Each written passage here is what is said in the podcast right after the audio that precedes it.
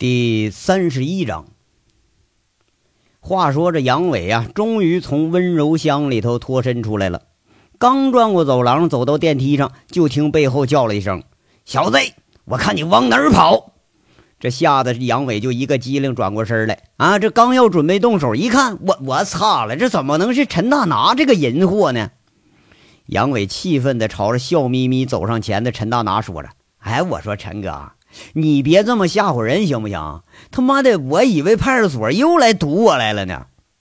嘿，我去，小子，干坏事心虚了吧？啊，说说干啥了？陈大拿那淫笑着不就往上凑。杨伟在这说：“那你说的是哪件呢？你自打我跟你在一块我就没干过好事啊。嘿，嘿，这话说的啊，你这钻女人被窝也是跟我干的呀？陈大拿淫笑着点了一下话题，这一下子弄了杨伟个大红脸。就这货哈，他妈这么大一会儿，感情还就在门口在这看着呢，这是啊？杨伟没好气儿说了：“哎，我说陈总，你这咋的也都成这个八婆德行了呢？你这样，哎，嘿嘿嘿嘿嘿，哎，撞破好事了啊！哎哎，给哥说说这感觉咋样啊？”陈大拿开始淫笑了。哎，你给你给我滚一边子去啊！少少在这瞎扯。杨伟啊，脸有点红，他不说吧，你说还不生气；一想被陈大拿给撞破好事这杨伟可就来气了。这看着电梯来人了，呃，电梯到这了，俩人就进了电梯了。陈大拿一看电梯里头没别人啊，杨伟还虎着脸也不搭理他，哎，就自顾自唱起那凤城的小调，那叫叫什么《爱三下》。歌词里头那个三大句是这么个意思啊，就是咱唱不会，可以给你念念。就是哥哥把地往里插，地下疼，第二下麻，第三、第四下好像蚂蚁爬。哎，你就这小词儿写的啊，听得杨伟是浑身不自在。哎，别别别别，哥服服你了，服你了，别在这扯这事儿了，你快啊！杨伟是真怕这个漏嘴没边没样的，他在这瞎说呀。啊，那不说了。那这个张民生这事儿咋办？那你总得给我个准信儿吧？陈大拿在这问他，这回这才回到正题上。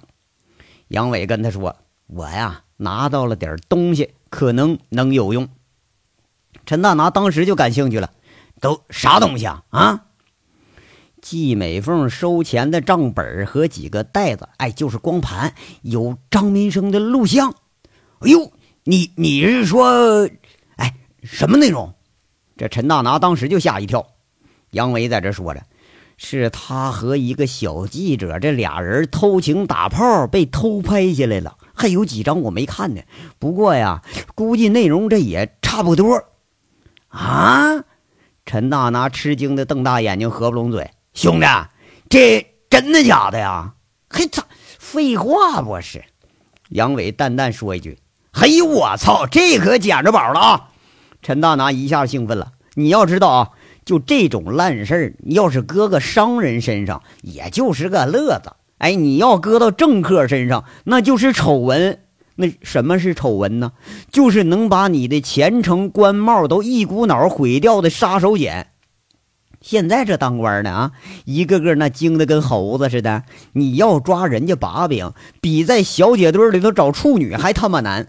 就这消息可算得上是春雷一声响啊！大家这回都解放了，整的陈大拿那是幸福晕了。哎，兄弟兄弟，那给哥拿看看。陈大拿一脸谄笑，讨好的对着杨伟说着：“看样啊，欣赏别人办事儿，哎比欣赏自己这事儿还他妈着急。哎呀，你急啥急？我先封好原件啊，到时候给你看副本。哎，我跟你说啊。”这事儿太大，又有危险，你也别掺和，知道就行了。我一个人是无牵无挂，出了事儿我我跑得快，他们拿我没啥招啊。啊，那行，那听你的，这事儿你做主。这俩人出了电梯，陈大拿又想起什么来，那固态重蒙又说了：“兄弟，啊，你跟薛平那那那个什么，真那个那，哎，你有完没完？”啊！你真是他妈咸吃萝卜淡操心呢！你呀，杨伟骂完呢，不再理会他，自顾自的出了天煞了。后面讪讪的陈大拿在这说着：“他妈的，看这样啊，就是裤裆里头点火，那烧的。嗯，不过呀，他对这兄弟他还是挺佩服。那人家薛平是什么样的人呢？连自己那都是敢看不敢上的。那哥杨伟这几天就钻人家被窝去了。而且根据陈大拿百战成精的经验啊，一看薛平那样，估计就是没干好事这俩人八九不离十，这是搞上了。你说他妈的这小兔崽子，前两天还装清纯呢。哎，老话说这这个当和尚的那个顶个都是色中恶狼，一点都他妈没说错呀。陈大拿笑吟吟在这儿嘟囔一句，仿佛这主人公是他自己似的。杨伟驱车在凤台小区一幢居民楼下边停下来了。此行的目的，他是找一个人。要说是谁呢？那个谁他都想不到啊！其实是来找这个小豆豆女陈宇。要说这个账本啊、光盘呢，你总得复制吧？那怎么个复制最好最快，而且还得不露声色，不让人看见？这当然是找个与此事毫不相干的人，而且得懂点电脑知识一类的。杨伟，呃，细数了数这个认识的人，你说除了歌城保安，还当城管的管军啊，就是这货都好长时间没见着了。你说这些人拿个刀枪棍棒啊，拿个西瓜刀啥的，这都是把好手。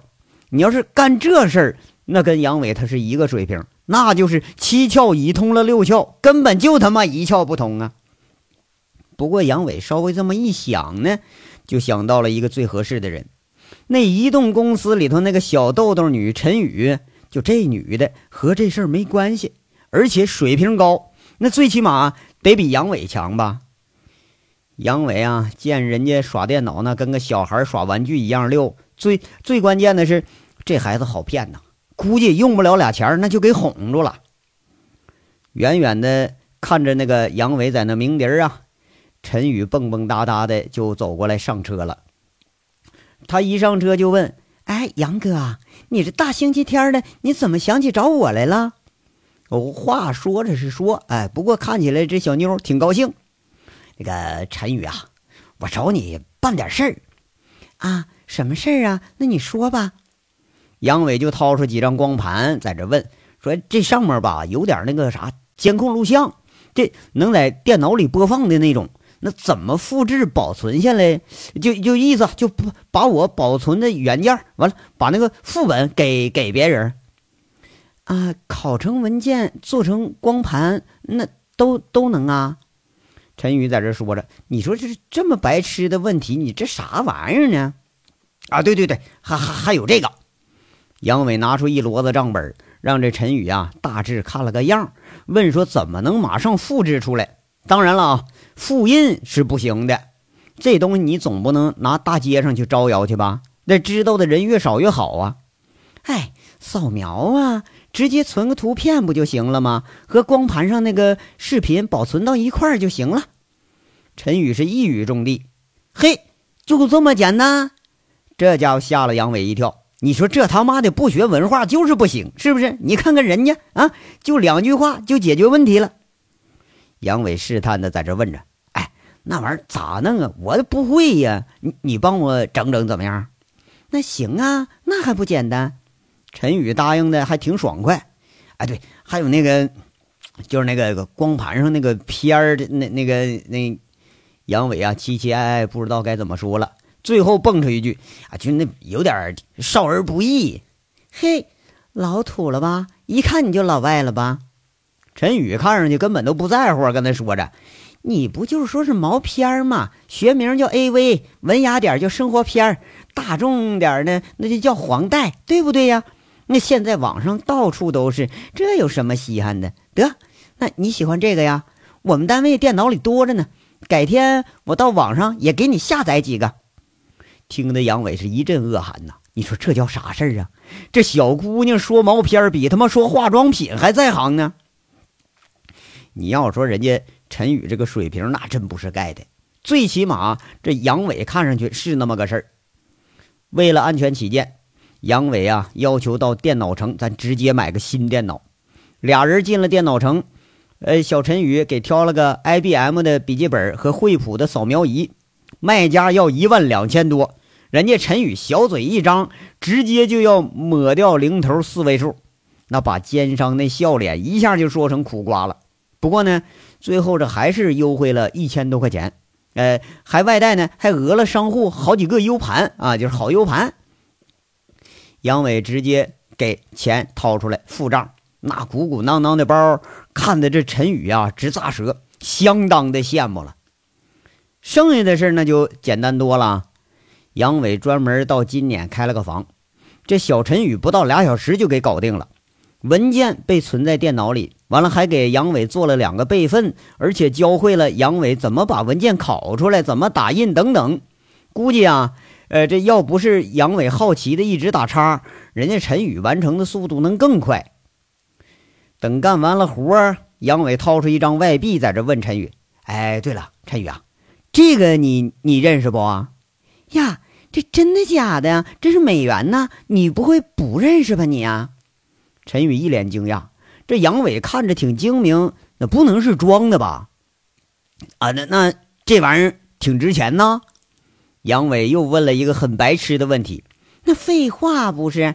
你这一百呀，在银行能换八百人民币，在黑市上那就更高了。我在省城读书时候见过，不过凤城还不多见。”这陈宇呀，一看还很老道啊，那知道了。那个陈宇啊，那这个给你，一会儿啊，你给我找几张卡，呃，就是那种查不到机主的那种。杨伟又抽出好几张人民币和那一张美元，就一起给陈宇了。总之，这算起来得有个一千多块钱的样。哎，你不是抢银行了吧？这么大方啊！陈宇拿着钱开了句玩笑。这杨伟一叫他呀，他就估计说有好事儿。不过没想到这个事儿能好到这程度啊！这么一会儿，哎，又多拿了俩月工资。杨伟挺不屑说了：“切，凤城银行里头能有美元呢？”话说这一上午啊，就这样快速的溜走了。等到拿到了手机卡，请陈宇吃完饭，把小陈宇送回家，准备工作都做好。杨伟把那个已经就是呃粘贴图片和这个张民生一些视频录像那个拷贝进了 U 盘，留下了自己的电话号码，打成一个礼盒包装，通过快递公司分别送给了季美凤和张民生的手里头。估计他们今天也就能收着。随后，呃，要把这钱和证据存到银行租赁的密码保险柜里头。这饵已经全都放出去了，咱就等于了。估计啊，拿着这东西得把他们吓半死。这涉及的金额，杨伟大致算一下，总得有个几百万的样。这本黑账和录像，你要是见了光，杨伟估计这俩人后半辈子。基本上是交代了，可是如果自己要直接把证据交给那个纪检委，又或者什么反贪局了，那这时间指不定得多长呢。况且杨伟也并没有什么那个惩治腐败呀、净化社会的那个自觉性啊。你就算真把张民生给干倒了，那谁敢担保下一任他不来搅和你了呀？所以呀，这种损人不利己的事儿，杨伟肯定不能去干。与其那样，还不如直接讹那俩货百八十万，他来的痛快呢。可现在啊，当务之急是解决锦绣的眼前危机。解决了危机，咱就等于有了钱了，而且还控制住了这俩冤大头。那有这东西在，这俩货这辈子那是翻不了身了。回到天煞的杨伟，他全身心的放松下来。抽着陈大拿送来的那个蒙特利雪茄，喝着一瓶子红茶。你要说那个柜里头也没准备酒，杨伟就只能喝红茶了。他哼哼着小曲儿啊，考虑着是不是去见见薛平去呢？不过后来想一想吧，还是哎呀有点累，拉倒吧。这两天呐，哥这事儿给整的，睡也没睡好，是吃也没吃好，干脆咱好好睡一觉再说。想到这儿。杨伟关上房门，蒙起被子，开始与周公约会了。迷迷糊糊的呀，杨伟做了一个好梦，呃呃，不对，应该说是若干个好梦。梦见薛平，哎，对，梦见薛平，完了把薛平那个了，然后又梦见傅红梅，把傅红梅也那个了，后来又梦见，嘿，哎，这怎么就梦着这个豆豆陈宇了呢？哎呦，我操，那怎，哎呀，怎么跟陈宇也整一块儿去了呢？后来呢，就梦见娇娇居然拿着自己那把枪指着自己，这一下子就给吓醒了。床头柜上的手机正播放着 CS 游戏的铃声，那怪不得呢，这是吓了杨伟一跳啊！他妈的，那以前做梦娶媳妇可就都了不得了，现在做梦这都开始耍流氓了。看来呀，跟着陈大拿，咱这是学坏了。这杨伟感觉是很闹心，拿起那手机看着，这是个陌生号码，那不用说呀，肯定就是两个目标中的一个个一个啊，这号码。除了陈宇知道的，就是季美凤和张民生他们俩。那电话号码在礼盒上，他标的挺明白呀。一直到这电话第二次再打过来，杨伟才按下了接听键。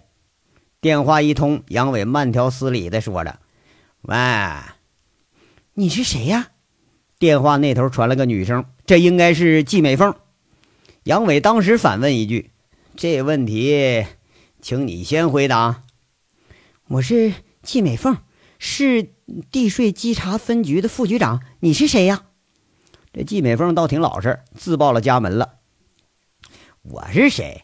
我就一老百姓，混混一个，烂命一条。这个啊，你就别操心了。东西你收着了吗？收着了。说吧，你要多少钱？季美凤干脆利索，直接步入正题了。那你准备出多少钱呢？杨伟在这问一句，他呀也想探探这个底儿。一百万，你把原价给我拿过来。季美凤在这说着，要说这个价格吧，也挺公道。这杨伟觉着要讹人，反正估计也就讹这个价了。嘿嘿嘿嘿嘿嘿嘿。杨伟一笑，没说话。怎么，你嫌少啊？电话里这女生开始说了。哎呀，这一百万，一百万要买俩人后半生，这价可不高啊！啊，杨伟是故意在这刁难了，这没准备敲诈。哎，你要准备咱咱敲诈的话，哈，这个价，杨伟估计啊，那都能把自己给买了。我们两家能筹到的也就三百多万，超过这个价，我们也只能听天由命了。电话里这女生听上去挺无奈。杨伟知道啊，这谈判的技巧啊，那你漏三百万，也就是说还能在这个基础上加，哎，加多少而已。三百万这个价格真让杨伟有点心动了。这他妈的三千三万咱都见过，这个三百万是个什么概念呢？那娶媳妇咱不得拉一火车皮给拉回去？啊？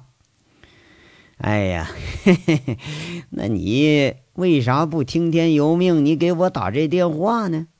杨伟说完一句，直接把电话挂了。电话静默了足足有十分钟，这也是个技巧啊。杨伟估计他应该还能打来。当然了，杨伟到目前为止也不知道这个账本到底有多重要，这也是测试一下这东西的含金量。果不其然，同一个号码十分钟之后再次打过来了。那好吧，你总得提个条件吧。你拿了证据又送到我家，那总得说明来意吧？电话那头那女人小心翼翼地说着，连杨伟偷东西这都说成拿了。哎呀，行，那明人不干暗事啊！杨伟在这说着了，我呢也不藏着掖着。第一，这东西啊，我不准备卖啊，百八十万我还真不看眼里。话说第一句呀。这是杨伟忍痛充了个大款，心里说的：“妈了个逼的！你不看在眼里，他那才是鬼呢啊！”接人杨伟说着：“第二呢，我也没准备要要挟你，我和你呀是井水不犯河水。第三呢，这东西已经藏到外地了，如果要没有意外，那永远不能见光。那你准备怎么样啊？”电话里传来了疑惑的声音。要说拿了证据不要钱不要挟，这事还真有点整不明白。哎呀，那这得问问你呀，嗯，问问你姐夫，问问你们那个合伙人，就这段时间都干什么来着？啊，你们是不是仗势欺人了？是不是背后使坏了？是不是看着别人生意好眼红了？啊！哎呀，我可以明确告诉你啊，这事儿呢，本来可以不发生，我们也是被逼无奈。就是因为你们想害人，反而把你们自己害了，那你就自作自受吧。杨伟幸灾乐祸地说着：“现在啊，他就觉着自己倒像是呃割人家桑拿水管子的贼溜了。那我们怎么办呢？你给指个补救的方法吧，我们按着办就是了。”这女生听起来开始平静了。那毕竟你是不管怎么讹诈，咱有条件就好说。哎呀，那倒简单。你们呢，搁那家里头啊，在单位啊，老老实实待着，老老实实做人，老老实实办点事儿，别他妈一天天跟你那个姐夫，还有被人家扒了裤子扔车里那个呃那位想着你们怎么整人，怎么害人。哎，再有啊，给人家造成多大损失，你多少意思意思点给补救点啊，就这事儿。嗯，那好，那以后呢？那个原件可在你手里啊！这女生又说了：“那我没法保证，这事在你，他不在我呀。”女生一听这话，迟疑的说着：“嗯，那好吧，我按你说的做。不过，我希望我们能见面交流一下。那原件能不能……哎，这这见面就不必了啊！我就希望我们都平平安安的，和和气气的。”证据呢，对我来说不重要。昨天那事儿你应该知道，我们灭他一家那都是小菜。你别说他啊，就你那什么狗屁姐夫，我们都准备收拾他。不过呀，拿到这黑账和录像，也就想着多一事不如少一事大家都求财啊，不是想整事儿。你说对不啊？杨伟在这块儿循循善诱了。那。您是不是给我们明确点说呀？是不是那家那锦绣那事儿啊？别我们做错了啊！这女生在这试探着问着。啊，这个你们自己想吧，错了也没关系啊，直接上检察院反贪局拿你们这账本就行了。杨伟故作神秘的在这说着。要说这人性都是这样啊，越是不确定的事，你就越会让人感觉到害怕。嗯，好吧，我们照做。那以后我怎么联系你呀？这女生在这问着，看样啊是打算认命了。你联系我干啥呀？啊，有事儿我会通知你。嗯，行了，这事儿就这样了啊，你们看着办吧。杨伟说完呀，也不等回应，直接把电话就挂了。这虽然都是说云里雾里的，但只要张民生他不是个臭傻逼，那季美凤她不笨。就应该知道这就是锦绣的事儿，何况这还提出了刘和平呢？那这事儿其实就是明摆着，就是锦绣有人动你，但是哎，就是让你不敢还手。哎，这就是杨伟要的最佳效果，在心理上打击那远远比肉体上打击管用的多，是吧？况且呢，还避免了明目张胆的违法操作。估计就这俩人呢，说不定啊是仨人吧，都要在一块开始密谋了。而且有了这事儿，这黑账和录像的制造者刘和平，他也舒服到舒服不到哪儿去。打完电话，杨伟进卫生间是洗洗涮涮，出来一看表，这都快六点了。闲着没事心情不错的杨伟就打开自己刚买的笔记本电脑开始玩。这第一件事那当然是看看张民生剩下那几张光盘里是什么东西呀。你要说，我操！哎，就这老流氓，那感情还不光跟柳飞有一腿呀。四五张光盘里头，一共拷贝出了六份文件，除了两个文件是同一个女主角，剩下的居然是各不相同。你说他妈了个逼的！这刘和平倒是个性情中人啊，直接就换着女人给这张民生这老流氓往这送。这老流氓呢，他也真是个臭傻逼。哎，你说你办这事还能让人家给录下来？杨伟呀，看着张民生在不同的女人身上的表演，那直笑的肚子都疼。你说就那货啊，肚子那么老大，还觉着人家人学跟学人家老外来个什么后插式？你说他妈的，你下面那玩意儿它也不够长啊！还有啊，还有这，你说换来换去，那女的倒是挺亮，挺漂亮。调情他妈调十多分钟，这家伙往里头一啪啪啪一两分钟完活，你看的都他妈着急。哎呀妈呀，你说你你还好意思把那玩意儿给掏出来？这人心咋那么大呢？这是啊。这章到这儿咱说完了，下章稍后接着说。感谢大家的收听。